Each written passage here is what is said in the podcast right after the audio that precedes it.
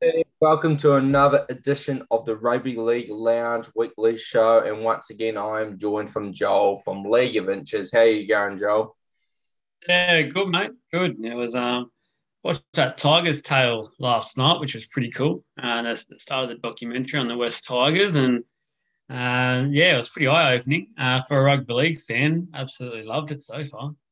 Yeah, it's funny actually because we only had probably a brief discussion just before we jumped on, and I was going to say to you, I would have loved to done a review on that, but I haven't been able to find access to that here. Obviously, being in New Zealand, so once I'm able to, maybe that could be a future discuss, uh, future kind of video in the coming weeks. But I'm sure I'll find a way when there's a world is a way. But yeah, looks from the little clips I've seen, yeah, I'm very interested in giving it a watch for sure. Especially well, I think all rugby league fans will. But today we've got a bit of a yeah, we've got a specific topic today, and we're kind of at a point of the season when obviously the season's not over, but we kind of you know, we're able to make judgments and an assessment of how the 2020 off seasons for certain clubs, you know, went and how they have impacted impacted this season.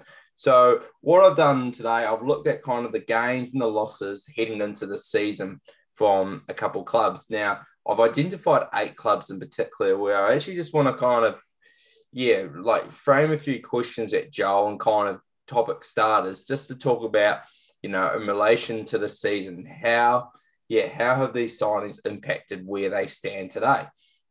So we're going to start with Gold Coast Titans.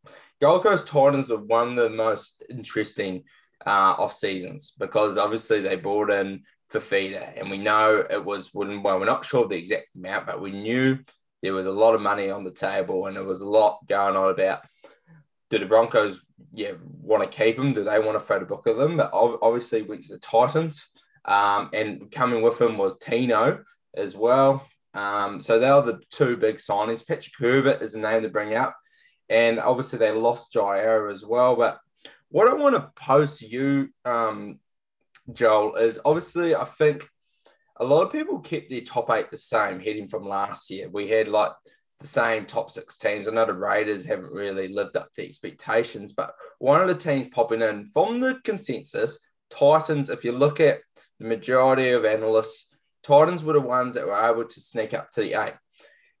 Now, obviously, they're not there. They're kind of still in the mix, but can you judge the signings, the two big signings, how much I could say, how much can you judge their signings off the results of the season? So, do we say that these signings were, you know, worth worth the money or worth worth acquiring because of what we've seen so far, or is this more of a no? We'll we'll see if these signings were, you know, legitimate as this, as their careers progress.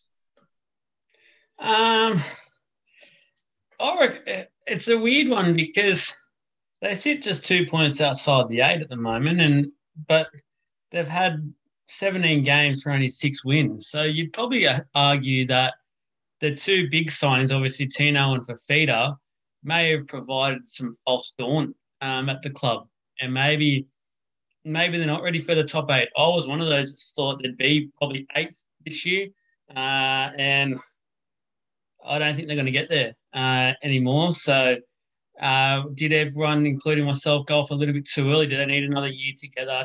They're all still young, so no doubt in the future they, they're definitely good signings. But if we're rating them on the immediate, um, you'd probably have to say they've fallen just below um, expectation.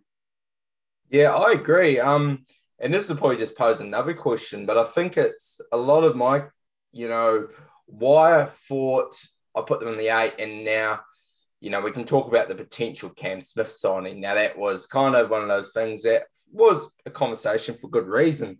But why the Smith signing was, well, obviously, any team that signs Smith, they're to find a, their way up the ladder a bit. But just being able to involve Fifita and Tino into the game, use them to their full potential. I honestly thought Taylor and Fogarty were going to be able to do that. So, do we need to see an extra piece of the puzzle that can get the best out of Fifita and um, Tino? And are you are you surprised that Taylor and Um, Fogarty haven't really been able to connect with. I still think is kind of creating damage on his own. Like, does he need someone to get him, you know, into easier situations? I think Fifita does need some leadership on the field uh, just to guide him. Uh, he'd love a, a Cooper Cronk or someone like that to be there. Uh, I think Ash Taylor isn't the right one, but um, Fogarty, uh, I think he has a stronger running game than he does an organising passing game, but that's just me personally. Uh, Tino, Tino's an interesting one because last year, and you you know this because you're a Storm fan, but he a lot of his game went off Cameron Smith and what Cameron Smith was doing. So I think the missing piece for the Titans at the moment is a hooker. I think they I need a, a better class hooker. And uh, no disrespect to Rein, I just don't think he's up to it. Uh, and I think Erin Clark, when he comes on, is a sort of damaging runner, but he's sort of like a Brandon Smith in a way where he's, I think he'd be a damaging sort of lock runner once um, some players are sort of tired. So I do think they need a, a better hooker. Um, also, obviously, Cam Smith did retire. He would have been perfect this year. I would have. I was surprised they didn't go a bit harder for Brandon Smith to go over at the start of the year when there was a bit of that murmur. Um, I was very surprised that they didn't push him harder on, on trying to get him over. Yeah, no, I think that's a good point too. I think you've summed it up pretty well there with like how you know looking ahead, how these signings to get the best out of these signings and just for a team in general. I think your hooker is definitely one. I think it would be interesting also Josh Hodgson's obviously been thrown up for the Broncos. I wouldn't mind him him there. And like we've talked about before, like if you've got to compare anyone to Kevin Smith, like in terms of game style, it's pretty hard to be compared to like the arguable GOAT. But yeah, Hodgson, obviously, yeah, the styles are sim- similar. So and it could potentially it could be an option, like we said. He's been rumored to go to the Broncos and a lot of that is because Tom Starling's coming through and is proven he's an impactful player. Um, but one thing I also, this might be the biggest learning year, not just of Tino's career so far, but just in his career, like when we look in hindsight, because he's gone from a pretty fortunate situation to being kind of thrown into a pack of where he's really had to be into a leadership role quite early on. So yeah, he can probably learn a few things um, from the season. Well, and that's obviously pretty pretty obvious statement. But I would like to, you know, my prediction look into next season. I think Tino is going to have a very good. I think he is going to learn a lot from the season, and I think we're going to see a very, um, yeah, a, a good rise from him in terms of like I don't know if he's really put himself in one of the best middle forwards in the game. I think next season we'll start to see that kind of potential potential happen just because he can kind of yeah he's got enough perspective now. He's got enough perspective. Not everything is going to be. It wasn't definitely not served on a silver platter, but it was made a little bit easier when you've been a part of one of the best systems in Australian sport in general. Um, let's go across to the Manly Sea Eagles now. Now, Kieran Foran, obviously, going back there, obviously a lot older, probably not at the peak of his powers, but you know, it was one of those signings where I think there was mixed views whether he was still going to be able to contribute or not.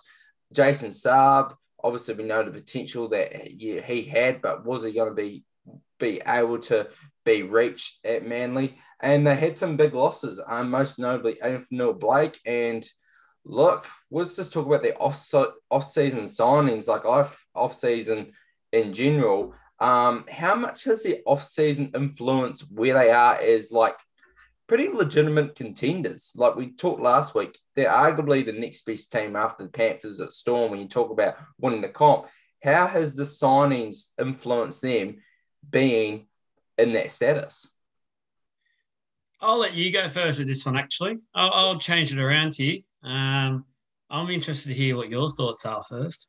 Um, yeah, well, yeah, cheers. I think I think it's interesting. I think what what what the Kieran Foran has allowed them to do is they've allowed them to have a um a wider range of playmakers or more playmakers. And what I what I want to point out here is Schuster now. I think if Foran wasn't signed, I believe either he was going to be pushed to number six, which might have worked out okay. But the thing is, like, this is his first, like, he's still eligible for rookie of the year. So it's his first full season. And it's pretty hard to be a rookie half and still be contender status. Now, it's been done before, but I think it just puts less pre- pressure off him um, when he is not the prime, one of the main guys, one of the, you know, got the six in your back, a bit more responsibility. And what, yeah, what it's allowed, it's just a triple. You know, there's a lot more options on that left left side of the field. Yes, you've got the turbos, Cherry Evans. Um, that that you know their impact is unquestionable, especially especially turbo. But I think the left side, I think they have gone underrated a bit, and I think it's because the options that they can pose because they've got multiple playmakers on that left side, and Schuster and Foran. So for me, it's huge. I think Jason Saab's one of those ones um, that has, yeah, I think so, but uh, has been a huge influence on what been doing. Yes, I think a lot of, you know, look at his stats and you think he's a top try scorer, top linebacker, blah, blah, blah. Yes, it's been created by um, Tom Tommy Turbo, but man, he's scoring tries 40, 50 meters out because of his pure pace. Yes, there might be players, I think you whoever's on that right wing for Manly is probably you know, up there leading the league in line breaks as well. But executing it into tries, try assists, I'm unsure about that because the speed that he, he possesses is top level as compared to Addo-Carr, as compared to um, uh, Hamiso and all them like. So, yes, I think they have. Obviously, not, you know, the main reason is turbo, and we can preach that to, you know, forever. But yeah, I believe they have been a big, big impact. Um, and they've been able to just t- touch on AFB loss. They have been able to handle that loss because of the emergence of Paseka um, and a few of the other bigger forwards as well. So I think there actually has been huge influence um, from the off-season signings. On on the AFB, uh, AFB Blake loss, it was also and.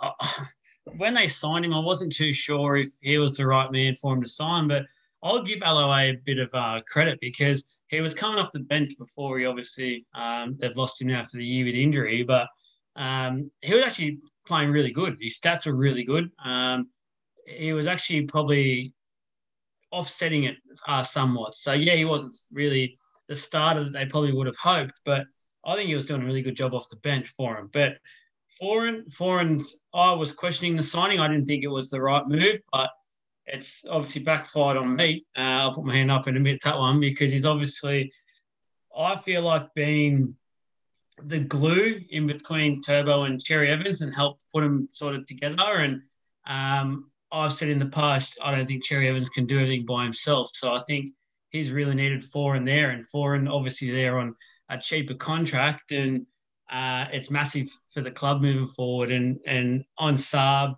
look, oh, oh sorry, four, four there for the next year or two um, maximum. And I do think Schuster will probably go back to five five eighth after that. Uh, depends how much size he puts on because he's already really big. So he might end up being just a damaging edge edge back role, which uh, he's he's suiting just fine at the moment. Um, but yeah, Saab's been a good signing. They just needed the Dragons, he was so in and out of that side last year. They sort of killed his confidence, and he's a confidence player. Yeah. Uh, he needs Des obviously stuck with him at the start of the year. He was horrible, and there was people, most Manly fans I was talking to, and most people on posts and that were saying, "Get rid of Saab. Like, what are we doing? Um, get just get him out." And but they Des stuck with him. I think that's what was needed. Um, let Turbo get back on, and and he's obviously, as you mentioned, they love Turbo there, but his speed's so good. Like they just need to start doing more of those little early kicks in that for him, like the Storm do for the Fox, and he'll come into his own. And yeah, it's it's it's a really good signing, I think, because he's not wouldn't be on much money either.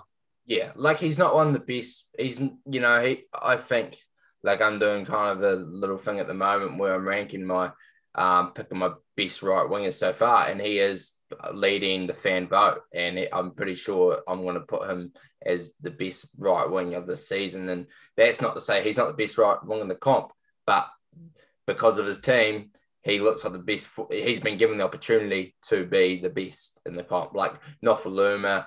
Um, you know, he's one that's probably yeah is a better player than him, but because of the opportunities given, he's taken them with both hands. He's not the one that's going to create his own magic, But when when there's a platform there for him, yeah, he is he is going to show his speed. And um, just to want to touch on the foreign thing quickly um, before it slips out of my head. I think of yeah, glue is a great word, and you look at Cherry Evans' track record with, since Foran's departure. The the other time I thought Manly were at the best, and Cherry Evans was probably at his best as well, as well was when Blake Green was there. A steady half, a steady half that could take pressure off Cherry Evans. You know, there's higher upside halves, but in terms of just taking the pressure off, Green and Foran have been the best um, mix for Cherry Evans um, and for Manly in general. Um, we're going to go with the Storm, and it's real, real simple. Um, how have you have you been surprised about how well they have handled the losses of Cam Smith and Vunivalu, and also want to throw Brenko Lee in there too, because um, yeah, he's obviously was part of their grand final side last year and hasn't been there for injury this year. So, have you been genuinely surprised how those losses have been handled?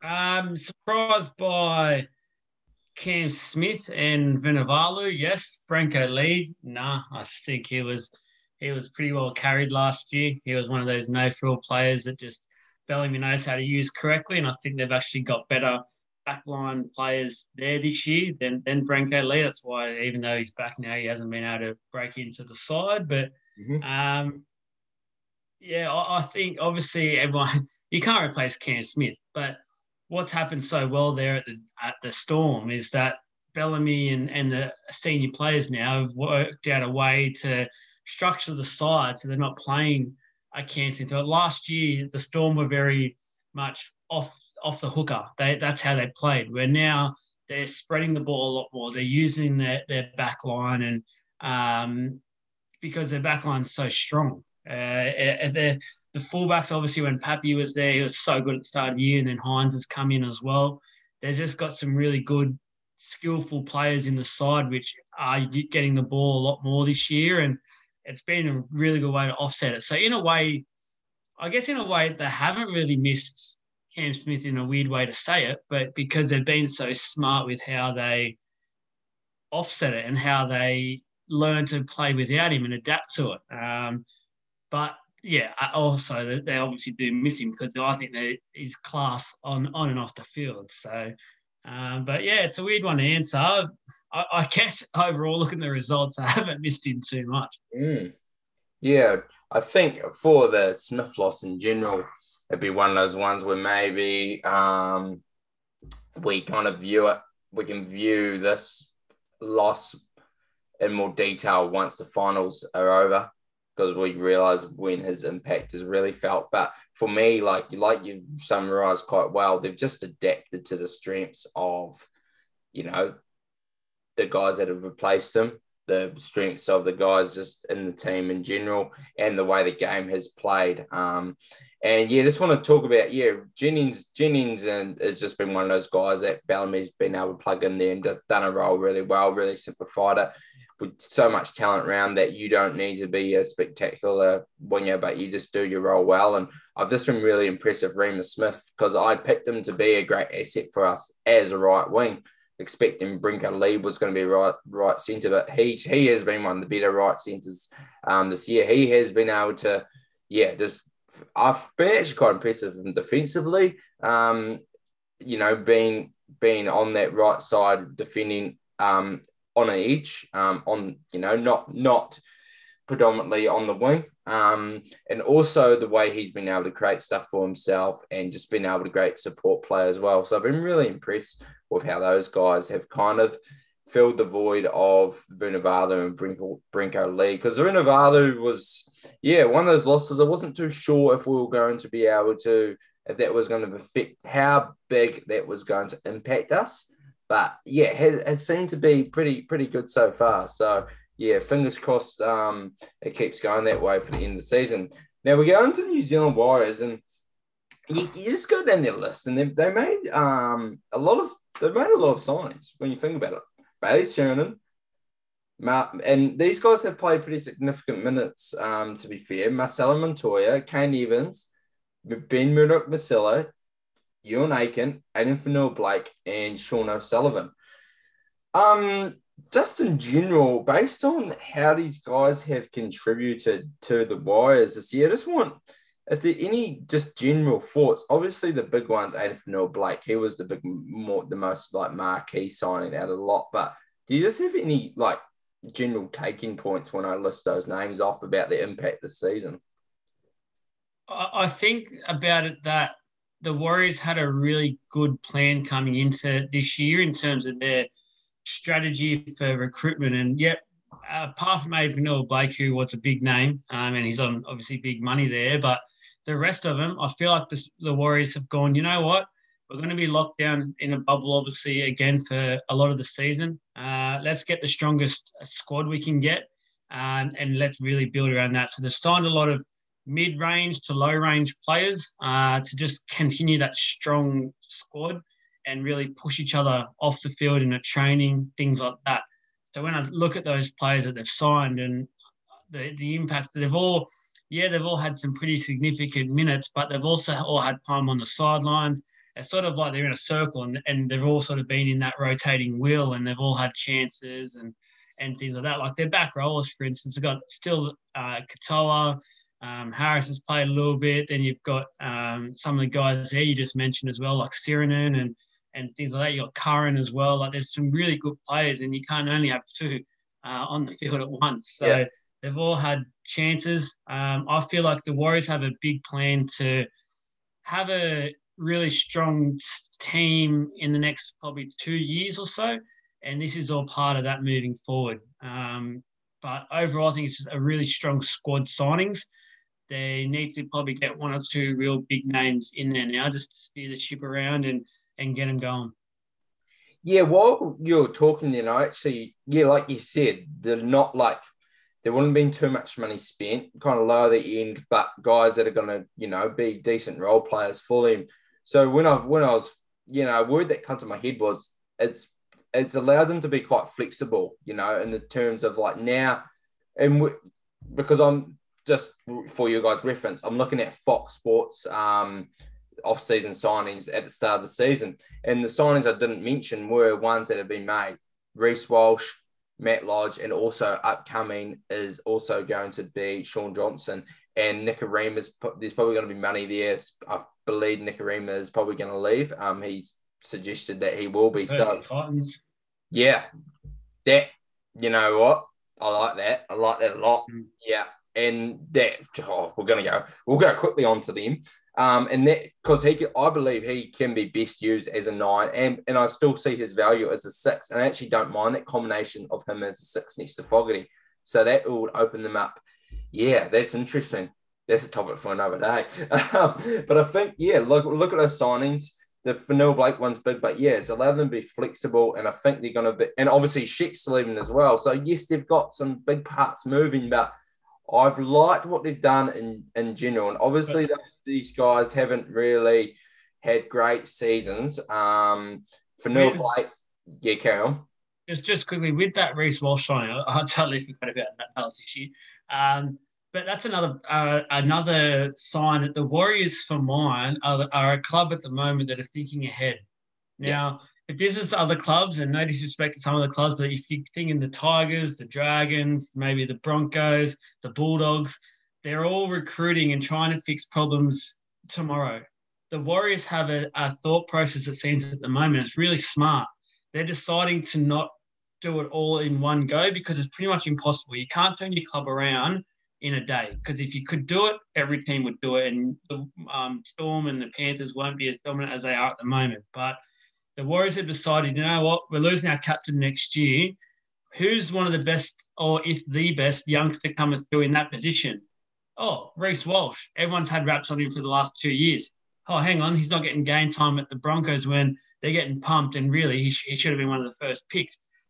All right, we're going to throw some, um, not necessarily big money, just some money, but we're also going to tell him you're going to play under two of us at this year, uh, and we'll give you the game time that you need. So it's really smart recruitment. When you actually sit there and think about it and dissect it a bit, like we're trying to do here, it's it makes you realize that the Warriors two years ago they wouldn't have done this. The Warriors two years ago would have tried to sign a 30 year old Um, let's use, I don't know, Brett Morris just as an example before his knee injury. They probably would have gone, yeah, come over to us and play hey, fullback or, or, or Fergo. But instead, they've gone, let's continue this sort of strong build up. Um, honestly, if the Warriors aren't in the top four position in the next two years, I'll be very, very surprised. And that's funny, and we'll finish it off there. But I'll just, and I think you basically answered my question there. I've been thinking about this during the week. Um, out of the top 16s, which team would you have most faith in getting back to a position where they are in title status? And when I was thinking about it, I had to go with the Warriors, even though there's always that saying, this year's our year, and it never seems to be the case from the moves they've made, I now have a sample where I can actually legitimately say I have a bit of faith in what the Warriors are doing, especially when you compare it to the other teams kind of in the same situation. Now, the Gould influence with him departing, unsure, but I think he's still got a little bit of a role within the Warriors, even though he is um, gone to the Bulldogs, if I remember him suggesting rightly. So that could that could have a, a factor. But yeah, generally, generally looking at that, I really like how they have set themselves up to be flexible in their options. And yeah, and there's more, and they're in a position where there's still potential for more moves to come. Now, one thing they didn't do too well was, and as we link into the Eels, was they let go of someone in particular who is probably going to be the signing of the year in my eyes. Um, and he is in your club, um, Isaiah Papali'i. Has he Actually, this isn't my question, but well, kind of is. In a vacuum, is he the best signing of the season? And in a vacuum, did the Eels have the best off season? If you look just in general for this season, did they have the best off season? Yeah. In terms of you're obviously talking about signings and for Parra. Yeah, signings. Yeah. Um, look, a lot of people were very critical uh, of Brad Arthur at the start of the year. They wanted him basically gone because of the, they were saying at the time a poor off season. But I think he's done it smack bang correctly because he's kept a nucleus of a side around. This is what we just talked about with the Warriors, and this is what they're trying to do now. But Parra's done it. They didn't panic. A couple of years ago, they got the wooden spoon, and they've just made some small changes every year. Um, got in the correct players. Um, again, there's not a lot of high paid players at the club, you'd probably say. They're all want to sort of um, be there now. They've got like a, a brotherhood. Um, but players like Papali'i, he was on the bench last year for the Warriors, getting game time here and there, one of those sort of players, and turned around his form. I'm not being biased, but he has to be of the year because the influence he's now had and how well he's playing it's crazy. And to think that the money he's on, he's on what 150, 200 at most. It's it's crazy because if a club was to sign him right now, you probably wouldn't have a go and if they signed him for over about 600 or so because that's what he's on. That's what he's working uh, worth at the moment. And the other one was probably Bryce Cartwright. Um, a lot of people, including myself, were probably thinking, "Oh, here we go. Why have you signed this guy who last year was wasn't even trying to put his body on the line to make a tackle?" Where we're seeing the complete opposite. He's come off the bench in games and he's wanted to do the hard run. He's wanted to put his body on the line, and then mix in a little bit of his finesse as well, which he's he's done pretty well. So he's been a, a great signing, and again, he's on not much money at all. So um, we've we've got some depth now. We gave Nathaniel Roache a chance. He's playing um, New South Wales Cup at the moment. He's been able to make a pretty good figure. He came and played against I think the Dogs a couple of weeks ago. Lussick's been a good fill-in for when Mahoney was injured, so we added hooker depth. We needed that. Um, we, we did that with two quality signings, I feel. Um, so as a fan of the club, uh, I definitely gave it a big tick. Um, moving forward as well, there's obviously maybe one or two more signings you'd like us to make now. Just get to that next level, and they're then the big signings for mine. There, you you look to try and get a, a one or two big dogs in the side, but yeah, I've got to give them a pretty pretty big tick, I think. Yeah, I didn't think in terms of the off-season um, signings that was going to be what was going to get them to kind of next level. But to be honest, it's probably what has, for me, improved them in terms of yeah contending this year. Like I and I'm going to yeah I'm going to admit I I wasn't the biggest fan of the off-season signing. I did think Isaiah was going to be valuable, but not be the buy of the year. Now he's the buy of the year when you turn when you talk about bang for buck. He's also the buy of the bit buy of the year just in general, like just the best player that has joined another team, like even over Fifita in my eyes. Um, um, yeah. So he's the been, one that I think's been a underrated signing for us. He's done nothing wrong since he's been here. He's yeah, hundred percent. I think he's been a, just a steady center, scores his tries when he needs. Very, very solid in defence. Like I don't think I can blame a try so far this year on him banking a defensive error um, or poor decisions. So every every game he's probably doing a, a basic six, six and a half, maybe seven game, but that's all you really need from him, and he's he's doing the, the exact things right. So gives the ball to uh, Sivo when needs, and yeah, I just think that's been a very underrated signing. Yeah, thank you for bringing that up because I actually was going to bring um going to mention him, and then uh, it was going to slip my mind, but to probably sum that point up is when you talk about the top six teams leading in that we mentioned time and time again, um, the Parramatta Eels always just fell into that sixth spot from the consensus that you'd you'd see. And I, I've always been a high on Parramatta. I you know rate them more than most, especially what Moses can do. But when I looked at it, I did put them six, and because I looked at a few of the departures, and one in particular, obviously for unfortunate circumstances um, for the Eels perspective, was Jennings not being there. And even though yes, I knew Tom Opacic was decent, I still thought it was going to be you know, big shoes to fill, but he's been tremendous, really good. And yeah, I think he's a big reason why they've been able to keep their status um, as one of those top four teams. Now we're going to go into the Panthers now. Um, we won't spend too much time on the Panthers, but I just want to talk about the losses of the Panthers because they're another team like the Eels, I actually dropped down a bit. I think I had them at fifth, fourth coming to season. Obviously, seems a bit silly now. Um, and it's because I thought when you know, when they they're going to find some more more circumstances this year where their resilience is going to be tested. Um, just because they had a bit of good luck last year and a few things went their way, but but a lot of what they did was because of them. They were excellent. But to deal with their resilience, you need the leadership. Now they lost Mansour, they lost Tamou, they lost Zane Tetevano. So just basically how have these losses affected the Panthers, and have they really affected them, affected them at all? I, I thought the same. I thought the Panthers were going to struggle a little bit this year um, with the pressure that was involved and the loss of the leadership. For mine, you can't underestimate that loss. Um, but again, similar to the Storm situation, the, the Panthers, it's funny because both sides are at the top of the ladder where – it's as if because they lost a couple of senior heads who are probably the dominant figures at that side for the last couple of years, it's forced players like Cleary, Luai, Yeo, um, a couple of the other boys to really step up and become the leaders that probably uh, Ivan Cleary has seen at training for the last year or so. And that's probably why you ended up saying just let these senior guys go and make that step up. And now you've got a side or a squad at the Panthers who – are very young uh, and it's so dangerous. They could honestly have a dynasty uh, over the next few years just because of the amount of quality young players in that side. And there, you'd think most people say the best for a footy player, the best age um, is around that 24 to 27 mark, 28.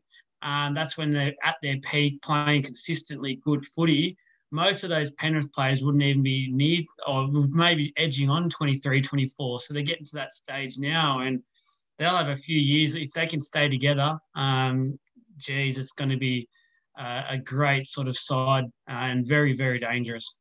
Yeah. No, I completely agree with those statements. Um, yeah, actually, yeah, we'll just, yeah, I don't have too much more to say about them. I, I think it's more, you actually brought the same point I was going to bring up about the same with the Storm. And it might be one of those ones where we we find out how biggest bigger losses they are until we get to get the crunch time. Um, now I've got I've got the Dragons here, and I don't. Yeah, I just kind of wanted to bring up two things: the Tyson Frizell loss and the signing of Jack Bird. Now, when you saw Tyson Frizell losing, when sorry, I should say when you saw Tyson Frizell departing, um, how significant of a loss do you think it's been, and do you think it's kind of has been hand been handled okay because of because of Jack Bird kind of being being there instead? Has has he kind of you know softened the blow, so so to speak? Oh, I guess you probably could say that, but at the same time, Jack Bird's played more centre than he has second row this year, so yeah. um, he hasn't really helped in that department. I think Frizell was a massive loss. Frizell, for mine, was dragging sort of through and through, and he was a leader at that club, and um, he wasn't very much the talky type. He's the actions guy, but I think that's sort of what they've missed and lacked this year at the Dragons is those guys that just get on with the job no matter what. Um, I guess you you probably say they've replaced him with sort of like a Maguire type player, and there's obviously not a like for like there, no disrespect, but um, it's a, yeah, it's an interesting one. I think a big loss for the Dragons this year has been uh, their hooker McInnes. Uh, obviously, he was going to probably leave it this year anyway to go to the Sharks early. That was the the big rumours going to do the rounds, and I was told it pretty much had happened before he, on his knee. But he was their captain. He was the inspiration. He was the guy, as you could tell by his looks. He's just gets in there and gets on with the job. He just gets smashed every week. But he's that heart and soul of that club, and he's been a massive loss for them. I know they're sitting the eight. They're not going to finish in the eight. Sorry, Dragons fans, but it's not going to happen. Um, and the barbecue fiasco wouldn't have happened if McInnes was hands on there at the moment, was still there. I don't know if he's around the club at the moment just because of his injury and he's leaving the Sharks. So interesting what he's what sort of figure he's playing there. But I can guarantee you after that game, if McInnes was in the sheds, he would have said, No, boys, go home. Um, do you do what you gotta do, but do not not go to this barbecue. So um, he's for mine been probably the biggest loss, and we'll probably talk about him again next year once he's officially in Sharks colours. Yeah, I keep forgetting he's going to Sharks. It's just one of those ones where obviously out of sight, out of mind. Um, but it's going to be really just looking ahead. It's going to be really interesting to see how they use him. Obviously, you got Brailey there as hooker. Um, and so I think they'll probably use him as a lock role or maybe interchange the two. But yeah, I think I think with the Dragons is I'll probably just surprise you like we I think you won and I'm not too sure if you had them wooden spooners, but I can probably guess that you probably had them very close to the wooden spoon. And here was a big reason why um, they were um, you know, kind of the bottom end of my ladder as well. Um, so so I've been impressed and also forgot to like I said, this was done at the start of the season and McCullough one wasn't updated as well. And I think he's been a key reason of why the McInnes loss hasn't hasn't been felt as much. And just Ben Hunt has just been a bit halfback than I thought he has been in in the last couple of seasons as well. So yeah, and I'm yeah, so it's really interesting to see. Obviously, the loss has been felt by Frizell, but I've been surprised about how they've been able to handle it all. And it's just, but now, yeah, we're going to get into a sticky situation. A few little interesting interesting times for the Dragons just after the whole fiasco. So yeah, um, let's get into the last one now. It's the Tigers. Now it's really easy to get all negative about the Tigers, but I want to try to put a positive light on it. And I want to talk about Daine Laurie. I think he has been one of the more underlooked signings this year. I think people just probably view him as like a low key candidate for Rookie of the Year, but you got to remember he was at the Panthers last year, had a few little games here and there. Um, you know, look, I actually was really impressed with him when he come on. There was definitely the sense of spark about him. And I just want you kind of discuss Daine Laurie and um, his potential to be kind of a centerpiece of the Tigers. Just in general, view, your views on Daine Laurie this season? Oh, I think he's actually been really good. Um, it's been hard because as a fullback and as a small fullback, he's relies a lot on the go forward and being able to sniff around the ruck, things like that, which the Tigers have been getting beat up with most most games. So it's been harder for him, but he's still been able to get himself in the game. He's been their go-to apart from Doueihi uh, for attacking spark and adding points. So a massive pass mark. It, it just shows how scary um, the Panthers' depth has been for a number of years because he was Panthers last year, but yeah, I've been a massive fan of the Doueihi signing. I saw the um, mental blank. I was just talking about Laurie, Laurie yeah, Laurie. There you go. The, the Daine Laurie signing, and he's just only going to get going to get better. Another young guy. Um, once he puts on a couple more kilos as well, he's just going to be phenomenal. And I really love watching him play. He's one of my favourite Tigers players to watch, and one of the only reasons I do watch the Tigers at the moment. Um, look, it, it's been a poor season so far from them. Uh, there's no doubting about that. But again, they've been so poor, but they're only one win technically outside the eight. And it's been a crazy year so far. And it's the reflection of the, the bottom two sides in the eight because they've been pretty poor as well. But um, yeah, I think the Tigers, signings wise, I think Tamou has been a bit of a disappointment, though his leadership's probably been good and needed. I think his on field performances have been great.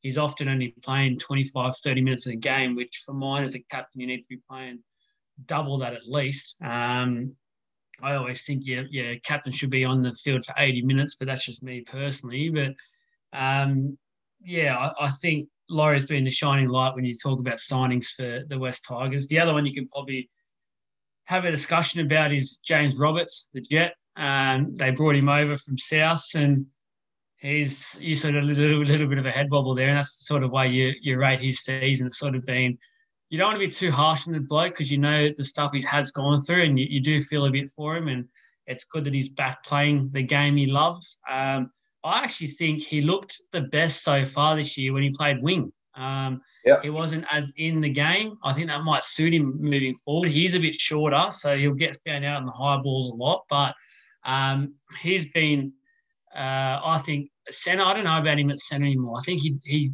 could somehow suit the wing, but maybe a Corey Thompson type role where he's a bit smaller, but it does work. And another mid-season signing again, another mid-season one is Ken Maumalo moving forward.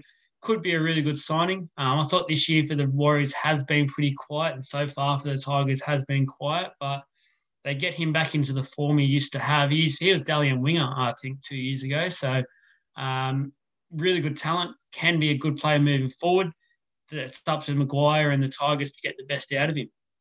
Yeah, I'll give Ken the benefit of the doubt, really, in the sense that, like, I think obviously there was stuff going on that wasn't being getting him to reach his full potential because, like you said, two years ago he was Dally M Wing of the Year, and yeah, I agree. And imagine, yeah, like if you've got two experienced wingers there in Roberts and um, Ken Maumalo, and we know kind of the way wingers are played now, they have an extra forward, so to say, plus being finishers, and they've got, you know, they can finish at a high clip. Um, yeah, it's interesting to see. And just another name here um, that I just scrolled upon just before we depart, because this will, yeah, we'll finish up shortly. Um, Stefano, oh God. I'm gonna Utoikamanu. Mate, well done. Yeah, no, nah, I'll leave it to you. But he, he was a Parra junior. I have to know that one. yeah. So he, um, so he, don't get me wrong, he was brought into the New South Wales camp, wasn't he? Yeah, for the yeah. last game. Yeah. Now, oh, he, boy.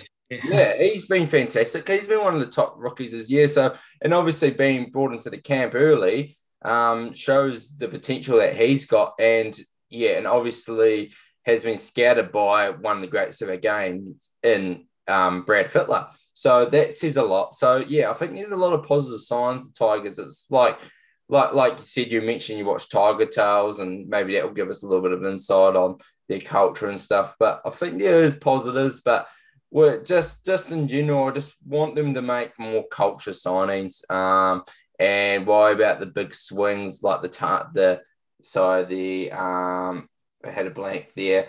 Like the obviously Tevita, like I don't think they're going to get Tevita Pangai Jr., but the likes of the Robert signers, Tevita Pangai Jr. signings, make those more risky signings when you've got that strong, strong support base. But they, they need to go all out for Finucane. They need if there's a club out there at the moment that is desperate for Finucane and should be paying him upwards of whatever he wants, giving him the open checkbook, it's the Tigers. The Tigers get Finucane they become a top eight side for mine. Yeah, no, hundred percent. I think yeah, I think you're probably on the money there, especially how we know there's no one really, really claiming that top eight spot at the moment. It is very up to debate, and a signing like that really could put put the eggs into um, the basket of the Tigers.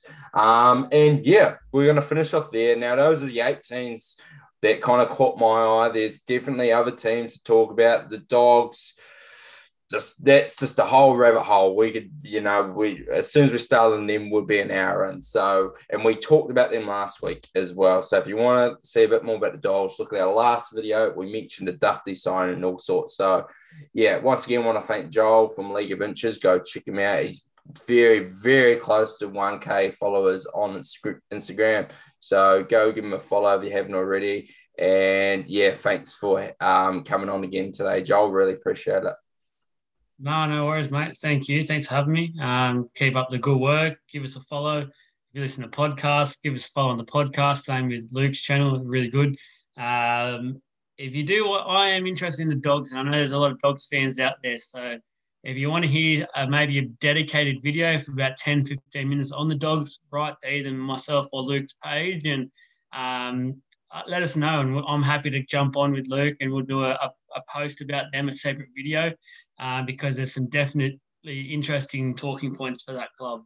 Yeah, I'd love to do a video where we we put ourselves in the GM role of the Bulldogs, or you know, and Phil Gould. Yeah, Phil Gould. Yeah, but. That'd be a good idea, actually. So we'll definitely look at that because it is it is intriguing. It's just, yeah, it's um I will be going bald by the end of it. Let's say that um probably to sum it up. So yeah, have a good one, team, and I'll see you guys next week.